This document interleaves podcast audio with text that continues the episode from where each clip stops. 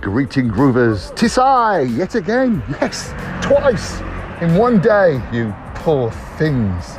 Yes, Tisai, Nicholas of Hennigan, coming at you once more from West London, and well, I've been to the theatre. I should mention as well that I actually had a read through at the Soho Theatre two days ago, and it was so lovely being in the room again with some beautiful, clever, talented actors and uh, a new playwright who's never written a play before. Uh, um, yeah, I should have sort of perhaps done a bit more about that, but it's. Um, it's a play I can't say too much about yet, but watch this space, and it will probably almost definitely be at Edinburgh next year if it all works out. But anyway, yeah, so I went to the uh, Lyric Hammersmith again. This is part two of Heart of Darkness. I mean, sorry, the Heart of Hammersmith.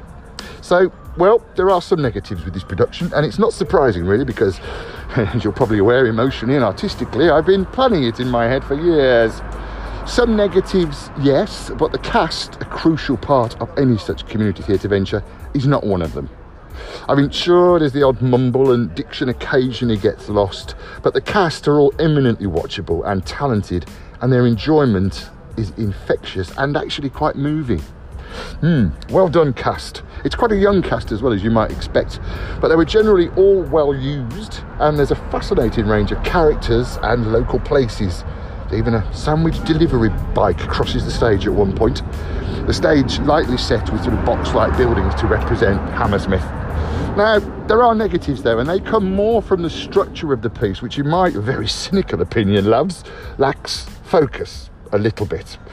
It also lacks pace on occasions, but that's not the fault of the cast.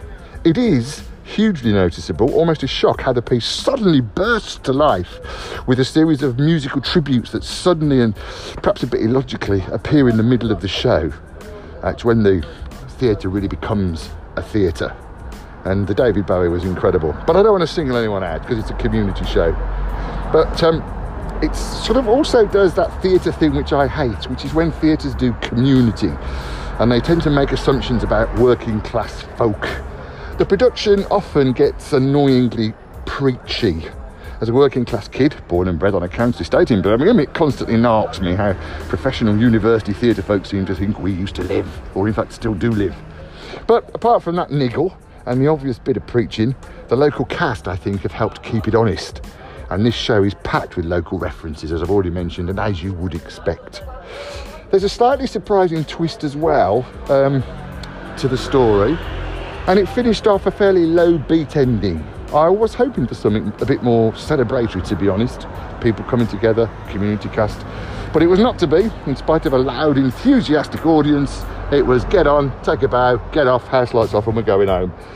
But well done, Hammersmith. And Lyric, you're a big, beautiful theatre and are to be congratulated. It's great coming together after all the times we've been through. But maybe, maybe you could have done a bit better, Lyric. Give me a call next time. It was, after all, my original idea.